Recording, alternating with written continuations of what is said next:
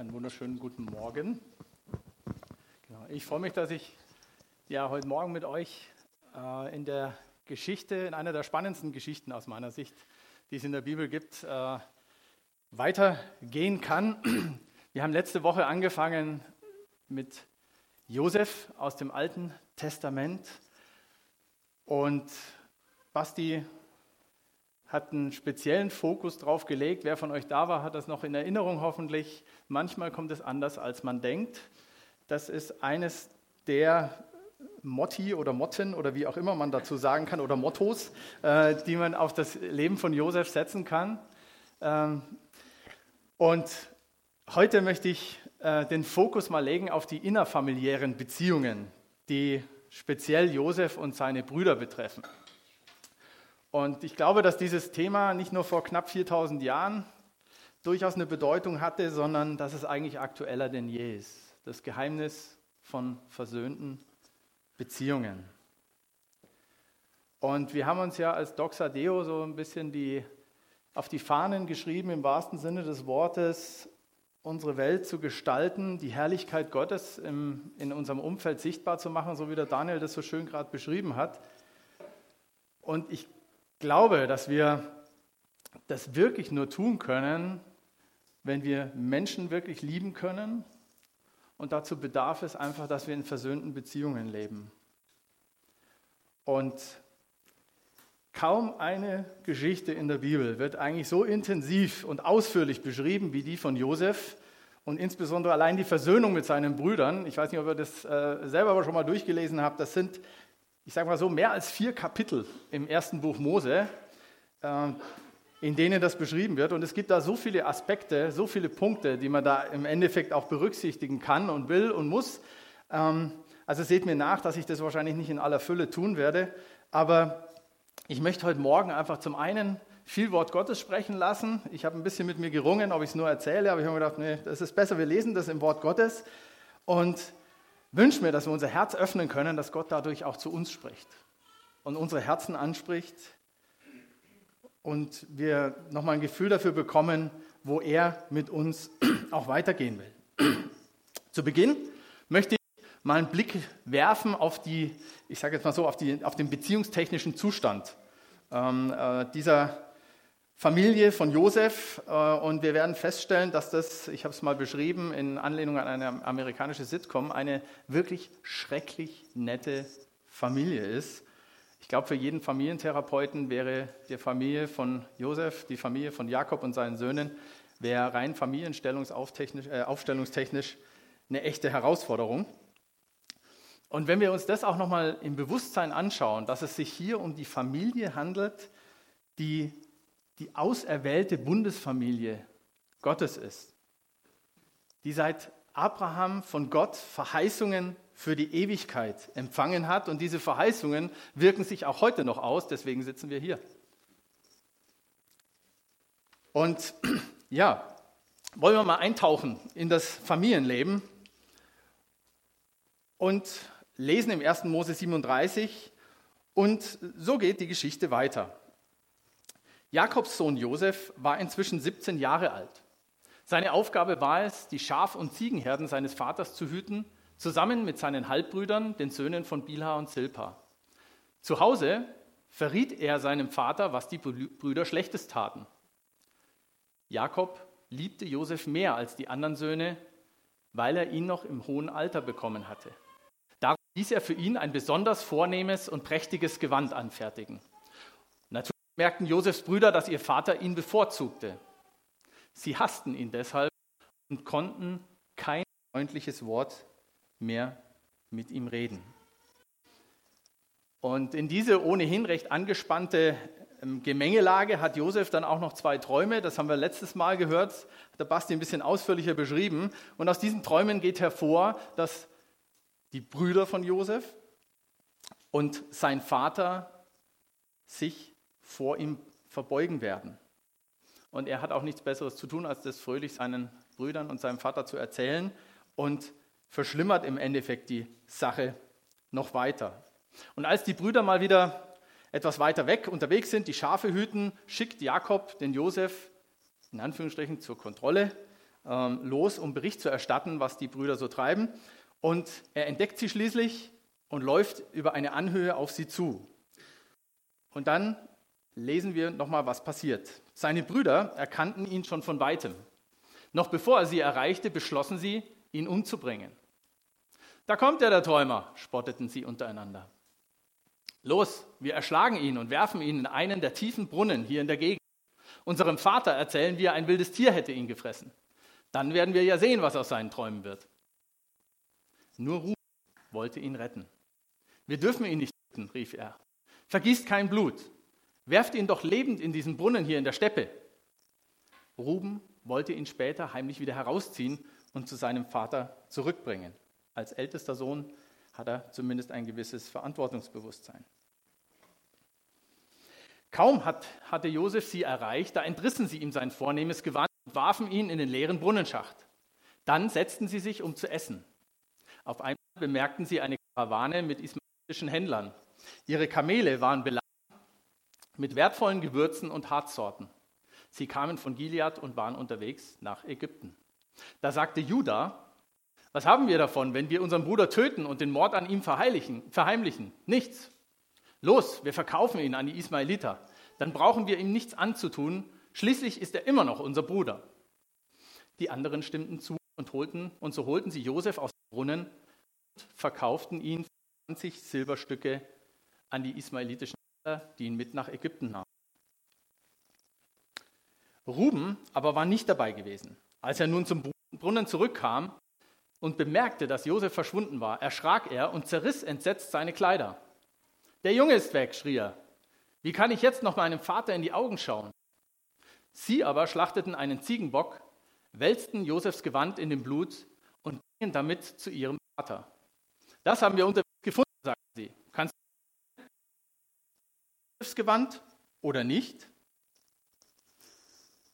Jakob erkannte es sofort.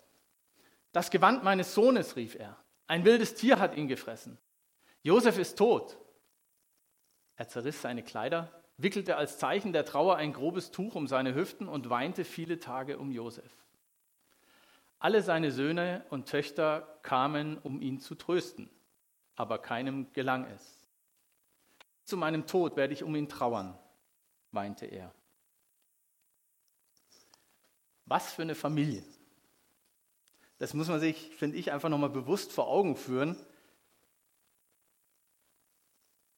was das für ein Laden war. Die Mütter, insbesondere Rahel und Lea, ähm, die einen, einen regelrechten Wettstreit um möglichst viele Söhne zu bekommen, hier mit allen Mitteln ausgefochten haben, die lasse ich mal außen vor. Aber wenn wir schon allein bei Jakob anfangen, dann sehen wir, der Vater hat letztendlich in der Erziehung versagt. Ja, er war ungerecht.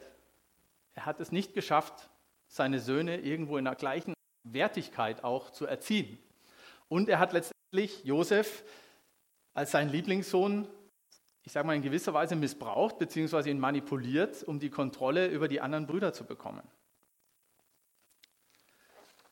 Josef selber war ein verwöhntes Nesthäkchen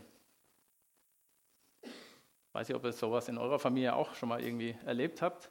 Ähm, er war derjenige, der das Vertrauen seiner Brüder enttäuscht hat. Er war der, der, sich, der sie verpetzt hat und sich damit im Endeffekt unbeliebt gemacht hat.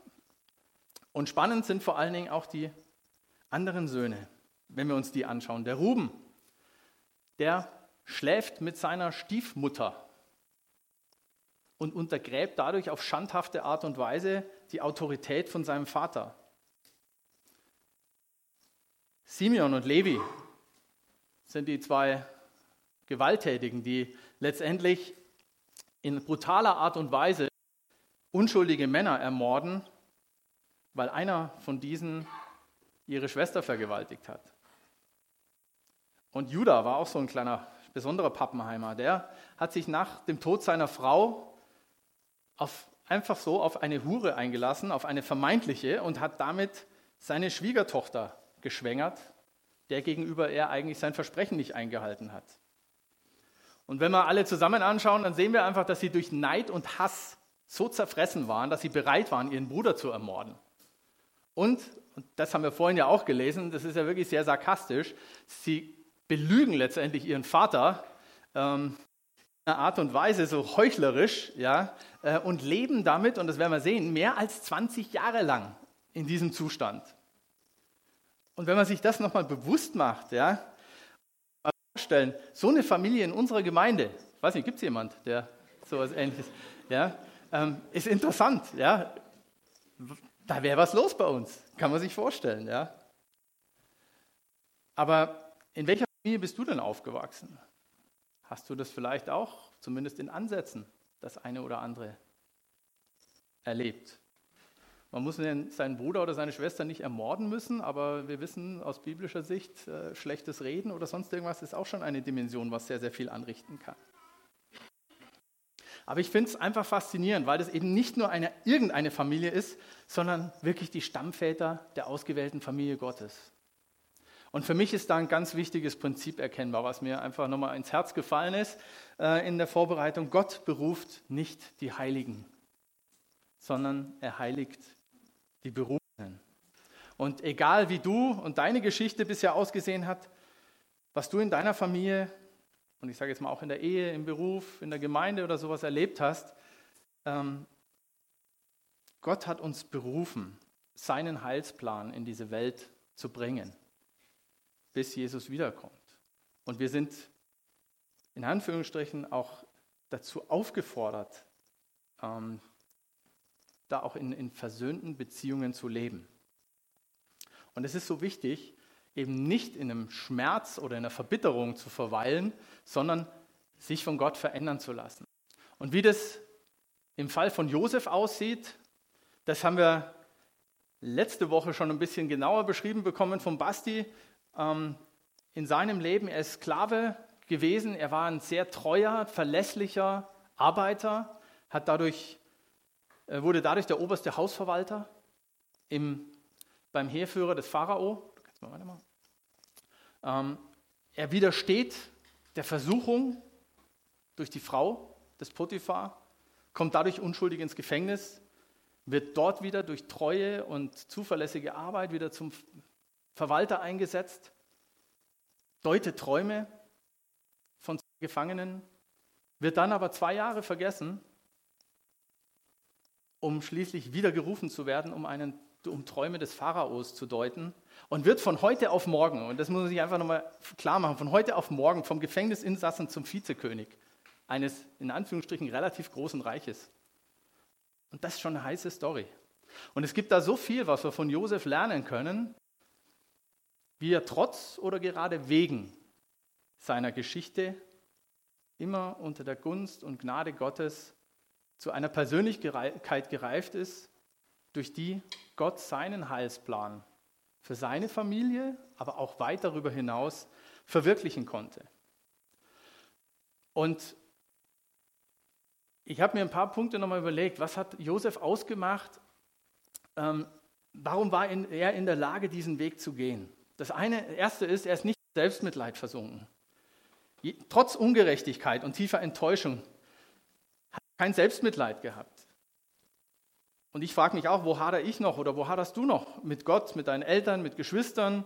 Ähm, und wo dient es auch ein Stück weit als Alibi, nicht vorwärts zu gehen?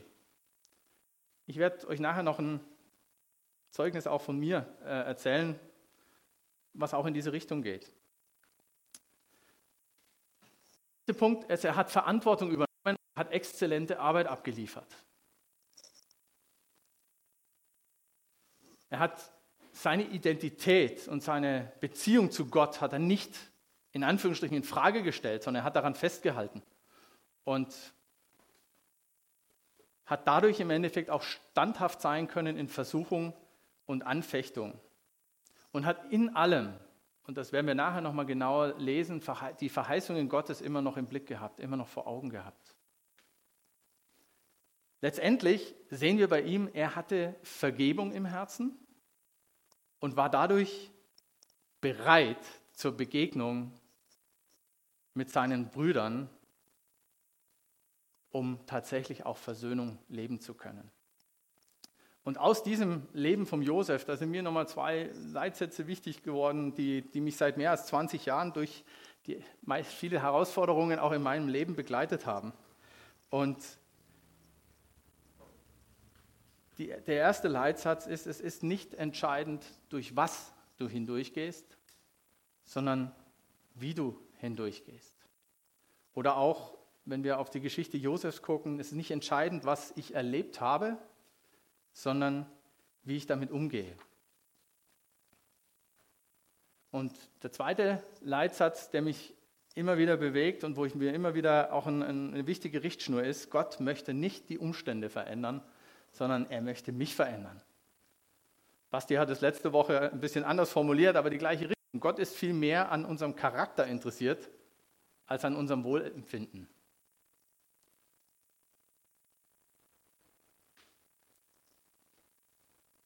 Vor drei Wochen oder vier Wochen hat die Nicola Vollkommer hier eine Predigt gehalten, ähm, wo mich auch nochmal etwas sehr bewegt hat, wo es darum ging, wie stelle ich mich Gott zur Verfügung oder bin ich bereit, mich Gott zur Verfügung zu stellen. Und sie hat da im Endeffekt ein Zitat gebracht, unter anderem ähm, ging es darum, die Frage ist ein, ein Pinsel in meiner Hand der reicht in der Regel, bei mir zumindest, für Note 4 in BK. Mehr habe ich nicht geschafft.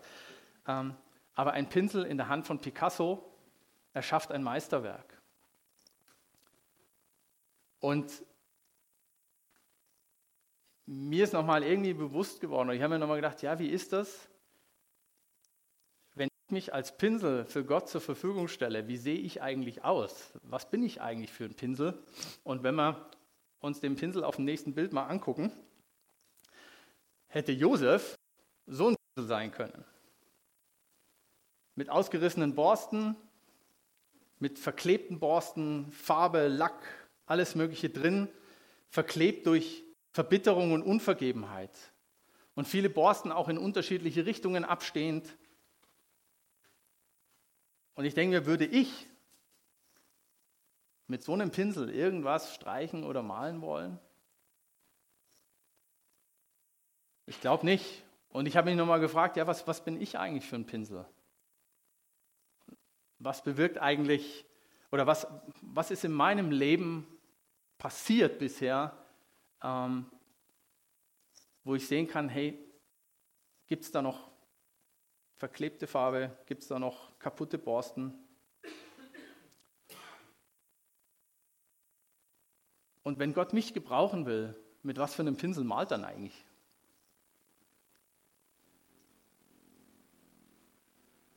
Nochmal zurück zu Josef. Gott hat knapp 20 Jahre an ihm gearbeitet und den Pinsel präpariert, sagen wir mal so. Ähm, und Josef war nun bereit, seinen Brüdern zu, zu begegnen. Allerdings musste auch bei seinen Brüdern noch was passieren. Versöhnung hat immer mit zwei Seiten zu tun. Und letztendlich war bei den Brüdern noch einiges fällig, damit die Versöhnung tatsächlich möglich war. Und wir gehen nochmal zurück in die Geschichte von Josef und wir wissen aus diesen Träumen des Pharaos, die er gedeutet hat, dass es sieben fette Jahre im Überfluss gab, wo Josef dafür gesorgt hat, dass viel äh, Korn gespeichert wurde. Und nach dem ersten Dürrejahr, was auch Jakob und seine Familie in Kanaan betroffen hat, da schickte Jakob seine Söhne außer dem jüngsten Benjamin, der hat den Part vom Josef als Lieblingssohn übernommen, schickt er nach Ägypten, um Getreide zu kaufen. Und jetzt lasst uns sehen, was, beziehungsweise hören, was passiert. Als Stellvertreter des Pharao war Josef dafür verantwortlich, die Abgabe des Getreides an die herbeiströmenden Menschen zu überwachen. Als seine Brüder vor ihn traten, verbeugten sie sich tief. Josef erkannte sie sofort, ließ sich aber nichts anmerken. Woher kommt ihr? er sie an. Aus Kanaan, um Getreide zu kaufen, gaben sie ahnungslos zur Antwort. Josef erinnerte sich an seine Träume von damals. Ihr seid Spione, beschuldigte er sie. Ihr seid nur gekommen, um zu erkunden, wo unser Land schwach ist. Nein, Herr, wir sind deine ergebenen Diener, riefen sie. Wir möchten nur Getreide kaufen. Wir sind Brüder und ehrliche Leute, wir sind keine Spione. Das glaube ich nicht, entgegnete Ihr wollt unser Land ausforschen. Er sperrte sie alle für Tage ein. Am dritten Tage sagte er zu ihnen, ich bin ein Mann, der Ehrfurcht vor Gott hat. Darum lasse ich euch unter einer Bedingung am Leben. Um eure Ehrlichkeit zu beweisen, bleibt einer von euch hier in Haft, ihr anderen geht mit einer Ladung an Getreide zurück, damit eure Familien nicht mehr hungern müssen. Aber bringt mir euren jüngsten Bruder herbei. Dann weiß ich, dass ihr die Wahrheit gesagt habt und lasse euch leben. Die Brüder willigten ein. Sie sagten zueinander, jetzt müssen wir das ausbaden, was Josef angetan haben. Wir sahen seine Angst, als er uns um Gnade fleht, aber wir haben nicht gehört. Habe ich euch damals nicht gesagt, ihr solltet ihn lassen, warf Ruben den anderen vor. Aber ihr habt nicht gehört. Jetzt müssen wir für seinen Tod müssen. Sie ahnten nicht, dass Josef sie verstand, denn vorher hatte er durch einen Dolmetscher mit ihnen geredet. Josef verließ den Raum, damit sie nicht merkten, dass er weinen musste. Als er sich wieder gefasst hatte, kam er zurück und ließ Simeon den Augen der Brüder festnehmen. Interessanterweise Simeon, den wahrscheinlich gewalttätigsten und brutalsten von den Jungs. Interessant ist, dass durch diese erste Beweg äh, Begegnung und dadurch, dass Josef sich nicht gleich zu erkennen gegeben hat, eine erste Reaktion der Brüder zu erkennen ist. Es wird ein gewisses Bewusstsein in ihnen erweckt, hey, da war doch was, da ist noch was, da ist was, was noch nicht in Ordnung ist. Die Geschichte geht weiter, das lesen wir jetzt nicht im Detail. Die Brüder kehren zurück zu Jakob und der weigert sich natürlich, Benjamin mitziehen zu lassen. Er hat ja schon Josef verloren.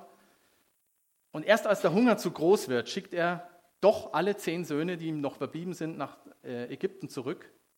Und interessant, Judah, der Wortführer, der beim Verkauf von Josef das Maul aufgerissen hat, der verbürgt sich plötzlich für Benjamin, den neuen Lieblingssohn seines Vaters. Und als die Brüder nun wieder zurück nach Ägypten kommen, da steigen wir jetzt wieder ein, besuchen sie das Haus von Josef und als Josef eintrat, sie ihm die und warfen sich vor ihm nieder. Er erkundigte sich, wie was macht euer alter Vater, von dem ihr mir erzählt habt? fragte er. Lebt er noch? Ja, Herr, antworteten sie, und es geht ihm gut. Dann warfen sie sich erneut vor ihm nieder. Josef sah seinen Bruder ihn an, eigenen Mutter, und fragte, das ist also euer jüngster Bruder, von dem ihr mir erzählt habt? Gott segne dich. Der Anblick Benjamins bewegte ihn so sehr, dass ihm die Tränen kamen. Er lief hinaus und weinte in seinem Zimmer. Dann er sein Gesicht und ging wieder zurück. Mühsam beherrschte er sich und befahl seinen Dienern, das Essen aufzutragen. Ich finde es so hochinteressant, wenn wir uns das bewusst machen, obwohl sich die Brüder inzwischen schon dreimal vor ihn niedergeworfen haben. Also die Wahrheit oder die, die Wahrheit seiner Träume ans Licht gekommen ist und Josef emotional dadurch auch so bewegt worden ist, ähm, insbesondere durch das Wiedersehen mit Benjamin, stellt er sie trotzdem nochmal auf die Probe. Er versteckt einen Silberbecher im Gepäck Benjamins, als sie wieder zurückziehen sollen zu ihrem Vater. Und die Brüder dann zurückrufen und unterstellt ihnen Diebstahl. Und als der Becher dann tatsächlich bei Benjamin gefunden wird, da passiert Folgendes. Und das ist nochmal ein längerer Abschnitt, das große Finale. Aber ich habe mir gedacht, wir, wir, lesen das einfach gemeinsam. Und wem das zu viel Text ist, der darf einfach die Augen schließen und zuhören. Ähm, aber ich bete, dass der Heilige Geist da wirklich auch nochmal zu uns spricht. Sie haben also den Becher im Gepäck von Benjamin gefunden, ausgerechnet im Gepäck von Benjamin. Da rissen die Brüder ihre Kleider vor Verzweiflung, beließen ihre Esel und kehrten in die Stadt zurück. Josef war noch in seinem Palast, als Judah und seine Brüder dort ankamen ihm nieder. Schon wieder. Warum habt ihr das versucht? stellte Josef sie zur Rede. Ihr hättet wissen müssen, dass ein Mann wie ich so etwas durchschaut. Judah antwortete, was sollen wir jetzt noch zu unserer Verteidigung vornehmen? Es gibt nichts, womit wir uns rechtfertigen könnten. Gott hat eine Schuld von uns bestraft. Darum sind wir alle deine Sklaven, nicht nur der, bei dem dein Becher gefunden wurde. Nein, auf keinen Fall, entgegnete Josef. Nur der ist mein Sklave, der den Becher gestohlen hat. Ihr anderen seid frei und könnt unbehelligt zu eurem Vater zurückkehren. Da trat Judah vor und sagte, Herr, bitte höre mich an. Ich weiß, dass man dir nicht widersprechen darf, weil du der Stellvertreter des Pharaos bist. Bitte werde nicht zornig, wenn ich es trotzdem wage. Du hattest uns gefragt, ob wir noch einen Vater oder einen anderen Bruder haben. Wir antworteten, wir haben einen alten Vater und einen Bruder, der ihm noch im hohen Alter geboren wurde. Er ist der jüngste von uns. Sein Bruder, also Josef, ist gestorben. Ihre Mutter war die Lieblingsfrau unseres Vaters und hatte nur diese zwei Söhne. Darum liebt unser Vater den Jüngsten besonders. Darum, Herr, fuhr Judah fort, wenn wir jetzt zu unserem Vater kommen, ohne den Jungen, an dem er so hängt, dann wird er vor Kummer sterben und wir sind schuld daran. Herr, ich habe bei meinem Vater die volle Verantwortung für den Jungen übernommen, sagt Judah. Wenn ich ihn dir nicht gesund zurückbringe, will ich mein Leben lang die Schuld dafür tragen. Darum bitte ich dich, Herr, lass mich an seiner Stelle als dein Sklave hierbleiben und lass ihn mit seinen Brüdern zurückziehen.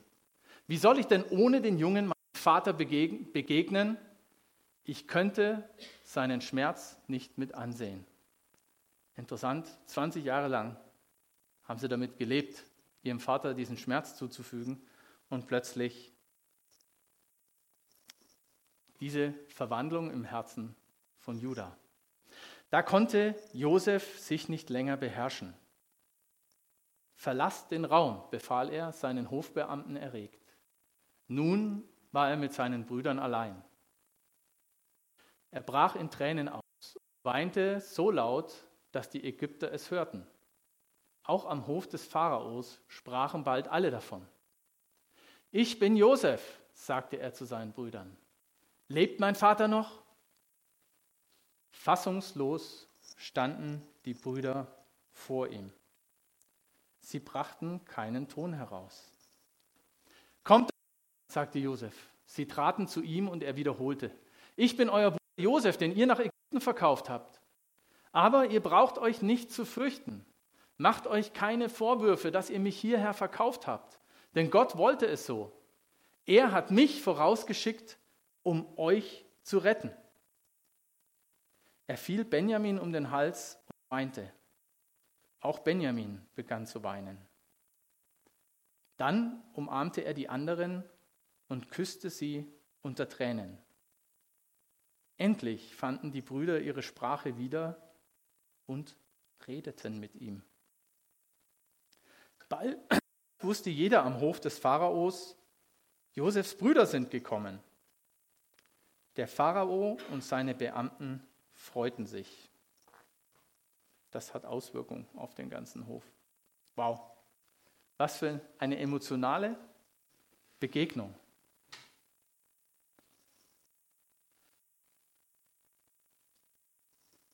Und wenn wir Versöhnung leben wollen, was können wir denn auch von Josef lernen?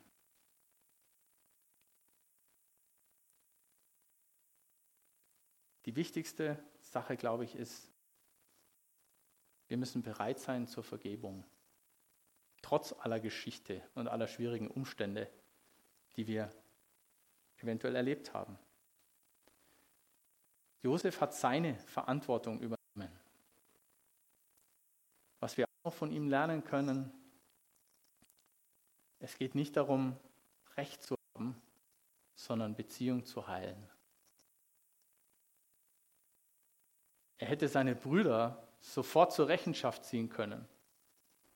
Eigentlich, als sie das erste Mal bei ihm aufgetaucht sind und hätte sofort Rache an ihnen nehmen können hätte ihnen sofort sagen können, Freunde, wisst ihr noch, ich habe damals geträumt.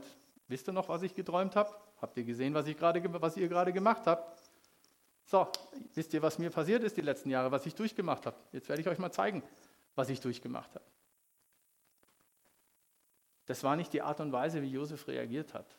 Und ich glaube, es ist wichtig, dass es auch nicht die Art und Weise ist, wie wir reagieren sollen.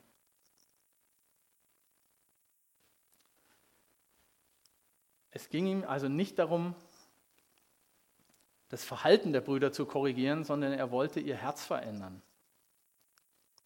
Weil ihm klar war, es braucht eine Herzensveränderung, wenn er sich mit seinen Brüdern versöhnen will. Und in dem Ganzen fand ich interessant, ich habe es euch mal gelb markiert gehabt, ähm, zweimal ist Josef, weil er so ergriffen war, aus dem Raum gegangen. Er hat sich zurückgezogen, um seine Emotionen ein Stück weit zurückzunehmen und auch Spannung aushalten zu können. Und ich denke, das ist wichtig. Ich weiß nicht, wie es euch geht, aber gerade in schwierigen Beziehungen, in schwierigen äh, Verhältnissen, da ist man sehr schnell dran, ähm, Emotionen heraus zu handeln. Und habe es zumindest auch das eine oder andere Mal erlebt, man macht da oft eher mehr kaputt, als dass es wirklich Heilung bringt. Insofern echt wichtig, immer wieder auch zu gucken, wo ist es wichtig, mich nochmal zurückzunehmen ähm, und auch eine gewisse Spannung auszuhalten, so wie Josef das getan hat. Und einer der Schlüssel, und der hat vor allen Dingen was mit den Brüdern auch zu tun, was wir beim Judah sehr stark erlebt haben, Umkehr oder Buße hat den Weg freigemacht. Die Reaktion der Brüder hat letztendlich auch die Versöhnung ermöglicht. Und, das kann ich aus eigener Erfahrung auch sagen, Tränen, ehrliche Tränen sind ein gewaltiger Farblöser oder Reiniger von einem Pinsel. Und so erlebt man das hier auch in der Geschichte von Josef. Und letztendlich, und Basti hat das letzte Woche auch schon äh, erwähnt, wir sehen, dass Josef hier wirklich ein Abbild ist von Jesus. Da lässt sich viel von dem erkennen, was Jesus für uns getan hat. Und so wie Gott Josef gebraucht hat, eine Familie miteinander zu versöhnen und Segen und Versorgung freizusetzen und ähm, damit das Überleben zu garantieren, so ist Jesus auch in die Welt gekommen, um uns mit dem Vater und mit ihm zu versöhnen und uns in Anführungsstrichen aus unserer Hungersnot das Leben Fülle zu geben. Und Paulus hat das mal so wunderbar zusammengefasst. Im 2. Korinther 5 lesen wir, das alles ist Gottes Werk. Er hat uns durch Christus mit sich selbst versöhnt und hat uns den Dienst der Versöhnung übertragen. Ja, in der Person von Christus hat Gott die Welt mit sich versöhnt, sodass er den Menschen ihre Verfehlungen nicht anrechnet und uns hat er die Aufgabe anvertraut, diese Versöhnungsbotschaft zu verkünden. Deshalb treten wir im Auftrag von Christus als seine Gesandten auf. Gott selbst ist es, der die Menschen durch uns zur Umkehr ruft. Wir bitten im Namen Christus. Nehmt die Versöhnung an die Gott euch anbietet. Das ist sicherlich auch der Schlüssel für das, was wir Leo auf die Fahne geschrieben haben. Dadurch, wenn wir Gott kennenlernen, wenn wir das Versöhnungswerk, was Jesus für uns getan hat, wenn das in unserem Herzen wirklich drin ist und wir aus versöhnten Beziehungen heraus leben können, dann können wir Menschen lieben, wir können unsere Umwelt gestalten und ein Segen sein.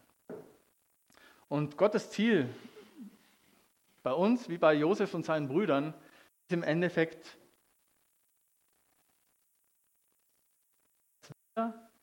der von ihm wirklich, wo wir von ihm als ein völlig neuer Pinsel quasi her, wieder hergestellt worden sind, dass wir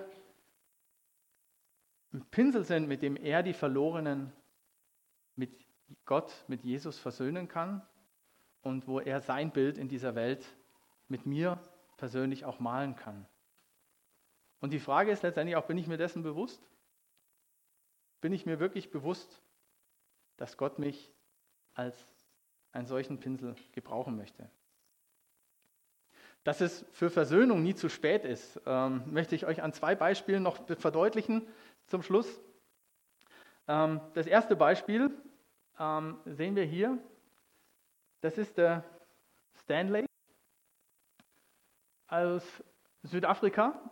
Äh, den habe ich, also der rechte, der linke ist unser Daniel, unser Sohn, den ich äh, vor drei, vier Wochen besucht habe. Wir waren zusammen in Port Elizabeth äh, bei Doxadeo, bei einem Abend, wo die äh, seit vielen Jahren, seit drei, vier, vier Jahren Obdachlose von der Straße immer einen Abend unter der Woche einladen, ins Gemeindehaus zu kommen, mit ihnen reden, mit ihnen beten. Ähm, und dieser Stanley an dem Abend eine Stunde lang. Ich habe es letzte Mal gesagt, froh, dass Bilder nicht riechen, ähm, weil der hat wirklich, dem sein Leben hat man ihm angerochen. Ähm, kam, der ist an diesem Abend, zu diesem Abend sechs Kilometer mit all seinem Hab und Gut, und das waren zwei Plastiktüten, ähm, durch, die, durch Port Elizabeth gelaufen, um an diesem Abend zu kommen. Hab mit ihm, wir haben mit ihm gesprochen und ich habe noch an diesem Abend gedacht, wow, was für ein Leben. 70 Jahre alt, Gelegenheitsmechaniker auf fünf Kontinenten in dieser Welt, hat es nicht geschafft, sich sozial so abzusichern, dass er versorgt ist, lebt auf der Straße seit vielen, vielen Jahren und ähm, hat mich aber sehr bewegt, dieses Gespräch. Und vor anderthalb Wochen habe ich von der Marley, äh, bei der wir in Port Elizabeth übernachtet haben und die uns da mit hat, die eine der Verantwortlichen ist, habe ich eine E-Mail bekommen. Und ich habe euch die jetzt versucht, wortwörtlich zu übersetzen. Und ich finde es so begeisternd, weil es einfach in dieses Thema so genial reinpasst. Stan, der ältere Gentleman, hatte eine wunderbare Begegnung mit dem Herrn etwa zwei Wochen nachdem ihr, also Daniel und ich, hier waren. Henning, der Doxadeum-Mitarbeiter, betete die Woche vorher ganz speziell um Schutz und Bewahrung für ihn und als wir Stan am nächsten Donnerstag sahen, kam er unmittelbar auf mich zu und sagte mir, dass er eine furchtbare Woche erlebt hat, aber dass er weiß, dass es Gottes Schutz war, der sein Leben gerettet hatte. Er war sehr emotional und wir führten ihn dahin, dass er sein Leben dem Herrn Jesus anvertraut hat. Jetzt kommt es interessant. Er hat sofort damit begonnen, zerbrochene Beziehungen wiederherzustellen. Und es gelang uns, seine Schwester aufzuspüren. Klammer auf, Google ist eine wunderbare Sache, Klammer zu. Gleichzeitig suchte ich nach seinen Eltern, die bedauerlicherweise bereits verstorben sind. Stan hat Frieden darüber, dass er das bisher nicht definitiv gewusst hat.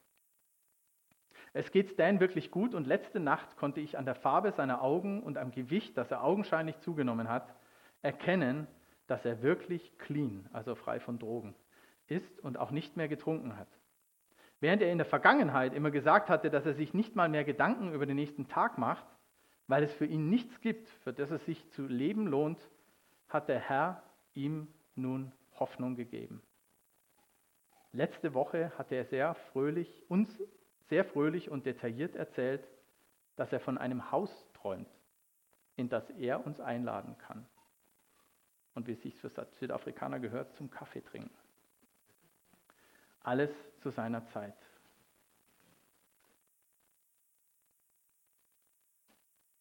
Es ist nie zu spät.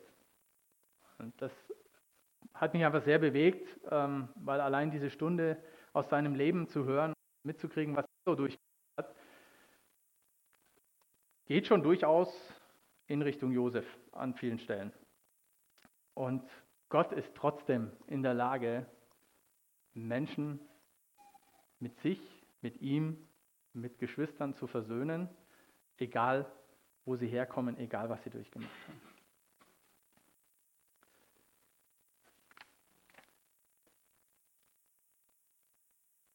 Das ähm, nochmal zurück zu Josef, was mir nochmal wichtig ist, und dann komme ich auch nochmal zu meinem persönlichen Zeugnis. Ähm, Josef hat sich auch mit seinem Vater wieder versöhnt. Und das lesen wir in Mose 46, da heißt Jakob schickte Judah voraus, als ähm, Jakob mit seinen Söhnen wieder noch äh, nach Ägypten gezogen ist, er da mitgezogen ist. Er sollte Josef ausrichten, dass sie nach Goshen ziehen würden. Josef ließ sofort seinen Wagen anspannen und fuhr ihnen entgegen. Er fiel seinem Vater um den Hals, weinte lange. Jakob sagte, jetzt bin ich bereit zu sterben. Ich habe dich gesehen und weiß, dass du lebst. Auch nochmal sehr bewegend, dass Jakob seinen Sohn nach über 20 Jahren tatsächlich nochmal in die Arme schließen konnte und ich glaube auf einer ganz neuen Basis auch mit ihm versöhnt war. Und Versöhnung mit mit meinem Vater möchte ich euch einfach noch eine kurze, kurz erzählen, wie ich das erlebt habe. Ich selber hatte das äh, Privileg, dass ich in einer gläubigen Familie aufgewachsen bin. Ähm, ich hatte ein super Verhältnis zu meinen Geschwistern. Das merkt man ja spätestens, vielleicht habt ihr das auch schon erlebt, äh, wenn es ums Erben geht. Ähm, weil nach dem Tod meiner Mutter im, im, Jahr 2003 und dann im Tod meines Vaters 2008 ähm, ist das einfach auf, die, auf, der Tagesordnung gewesen. Und ähm, insofern kann ich euch zur Versöhnung mit meinen Geschwistern, kann ich euch nicht viel sagen, weil mit denen habe ich mich wirklich immer super verstanden. Aber eben speziell mit meinem Vater. Und mein Vater, ihr seht ihn jetzt gleich hier auf einem Bild, äh, geboren 1942, also im Ersten Weltkrieg, ähm, hat mit 13 Jahren im Endeffekt eine siebenköpfige Familie haushaltstechnisch versorgt, mit 13 Jahren. Weil meine Mutter, äh, meine Oma mit, äh, im, im, Malerbetrieb von meinem Opa, vielleicht bin ich deswegen heute auf den Pinsel gekommen, ähm, weil meine Oma äh, in, im väterlichen Betrieb oder im äh, Betrieb mit dabei war. Und genau, ich bin, das seht ihr hier, fragt, wo die stylischen Hosen herkommen, das ist New York 1971. Ähm, und der kleine stramme Max, das bin ich, genau, das erkennt man ja unschwer. Genau. Also, was aber mein Vater ausgezeichnet hat oder was, was äh, ein charakteristisches Merkmal von ihm war, dass er kaum Emotionen zugelassen hat oder erlebt hat. Ich habe nie genau gewusst, wo ich eigentlich dran bin bei meinem Vater. Ähm, es war immer so eine gewisse neutrale Distanz und aber auch keine, keine Anerkennung oder auch keine, keine Liebe, die wirklich bei mir angekommen ist. Und ich hatte Mitte 20, als ich Mitte 20 war, hatte ich mit ihm äh, ich sage jetzt mal so, wirklich auch ein, ein Versöhnungsgespräch schon, äh, wo ich mich mit ihm auch äh, darüber ausgetauscht habe und wir haben unter Tränen einiges auf, ausge, aufgearbeitet, das war wirklich gut. Und auch nach dem Tod meiner Mutter ist, ist da nochmal vieles besser geworden, wo ich gemerkt habe, er wurde nahbarer und so weiter. 2007 ist er aber selber an Krebs erkrankt, an Bauchspeicheldrüsenkrebs. Und obwohl klar war, dass sein Tod absehbar war, äh, hat er nie offen darüber geredet äh, und äh, hat nie wirklich mit uns als Kinder darüber äh, kommuniziert. Und äh, für mich als ältester Stammhalter war das immer so ein Wunsch, ich würde gerne einfach mit ihm nochmal so einen bewussten Abschluss machen. Und mir wäre es so wichtig auch, dass er mich als äh, oder uns als Kinder einfach nochmal segnet. Und dazu ist es aber nie gekommen, weil als er dann letztendlich im Krankenhaus lag und die Ärzte uns schon gesagt haben, dass er da nicht mehr rauskommt, ähm, hatte ich an einem Tag gefühlt, jetzt ist die Tür offen, mit ihm darüber zu reden. In dem Moment ging die Tür tatsächlich auf ähm, und es kamen Freunde rein von ihm und ähm, ich habe dann gesagt, ich komme abends nochmal, um mit ihm zu sprechen. Und als ich dann aber abends kam, war im Endeffekt mit Valium so, äh, ich sage jetzt mal so voll, dass er eigentlich nicht mehr wirklich ansprechbar war. Er hat aber, als ich mich mit, äh, an, äh, ans Bett zu ihm gestellt habe und seine Hand gehalten habe, habe mit ihm gebetet, habe mit ihm äh, Lieder gesungen und seine Hand gehalten, da habe ich nur gemerkt, wie er immer mit dem Kopf äh, auf den Einbauschrank im Krankenhauszimmer äh, gezeigt hat. Und ich habe nur gesagt, ja, ja, Papa, wir kümmern uns um deine Sachen äh, und sowas. Und irgendwann mal war er dann ruhig. Und das war letztendlich so das, das Letzte, was ich ihm so, von ihm so bewusst wahrgenommen habe. Und im Nachhinein habe ich festgestellt, er mir unbedingt zu verstehen geben wollte, dass in dem Schrank noch eine Geschenktasche war, die man unbedingt den Ärzten noch aushändigen sollte, dass man das nicht vergisst. Und ich habe gemerkt, dass mich das schon ziemlich getroffen hat, ja? Äh, dass das quasi das war, das Letzte, was meinem Vater wichtig war, ähm, als ich als sein ältester Sohn bei ihm am Krankenbett gestanden habe. Und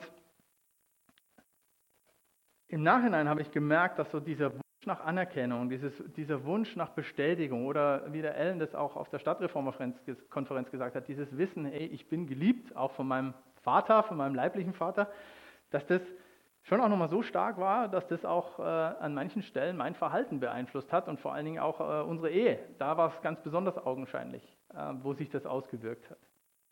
Und letztendlich, knapp zehn Jahre später, hat Gott dann dafür gesorgt, mich, uns relativ spontan, als wir in Bayern waren ähm, und einen Spaziergang gemacht haben, dass ich sehr spontan den Eindruck hatte, ich sollte am Grab von meinem Vater vorbeigehen und ähm, das nochmal wirklich bewusst Gott hinhalten. Und wir sind beide zusammen am Grab gestanden. Ich habe nochmal in Anführungsstrichen Rotz und Wasser geheult. Ich habe meinen Vater nochmal wirklich bildlich umarmen können. Das war ganz besonders für mich. Ähm, und ich habe mich entschieden, ihn loszulassen. Das, was ich an Mangel und, und an äh, fehlender Liebe empfunden habe, ihm wirklich nicht nur zu vergeben, sondern zu sagen, hey, ich lasse dich los und ich, ähm, ich werde das auch nicht mehr als Ausrede herhalten lassen, ähm, dass ich nie so erleben durfte, wie ich mir das gewünscht hatte. Und ich kann wirklich sagen, und das ist das, was mich so fasziniert, ich habe wirklich gemerkt, jetzt im Nachhinein, dass obwohl mein Vater zu dem Zeitpunkt tot war, aber es für mich trotzdem nochmal eine gemeinsame Versöhnungsschiene war, ich habe echt da spürbare Erleichterung und ich merke, wie mich gewisse Dinge einfach lange nicht mehr so antriggern, wie das früher der Fall war. Und ich weiß nicht, was du erlebt hast in deinem Leben, ob es gewisse Dinge gibt, wo, wo Gott dir jetzt auch gezeigt hat in dieser Zeit, ähm, wo noch Menschen sind, wo du spürst, hey, da wäre es nochmal wichtig, dass ich da rangehe. Weil selbst eine unversöhnte Beziehung wirkt sich mit Sicherheit auch auf ganz andere Dinge aus, ähm, ohne dass uns das oft bewusst ist. Wenn unsere Borsten vom Pinsel verklebt sind oder abstehen, wirkt sich aus. Und ich finde aber auch, dass das Leben von Josef einfach ein wunderbares Schaubild und auch eine, eine wunderbare Ermutigung dafür ist, welche Auswirkungen versöhnte Beziehungen in unserem Leben und dadurch auch in unserem Umfeld haben können. Und Silke, vielleicht kannst du schon mal kommen. Vielleicht hat der Heilige Geist heute Morgen auch ähm, in, in dir nochmal was angetriggert und du spürst, Mensch, da wünsche ich mir eigentlich Versöhnung hinein in meiner Familie, meiner Ehe, meinen Kindern. Ich möchte dich ermutigen, lass, lass das zu und geh da ran. Schütt es nicht irgendwie weg oder drück es nicht irgendwie auf die Seite, weil ich glaube, dass mit dem Heiligen Geist und Gottes Gnade, da werden wir wirklich aus unseren versöhnten Beziehungen heraus Gottes Herrlichkeit in dieser Welt sichtbar machen können. Und damit im Endeffekt auch unser Umfeld, unsere, für unsere Umwelt und für unsere Umgebung ein echter Segen sein können. Amen.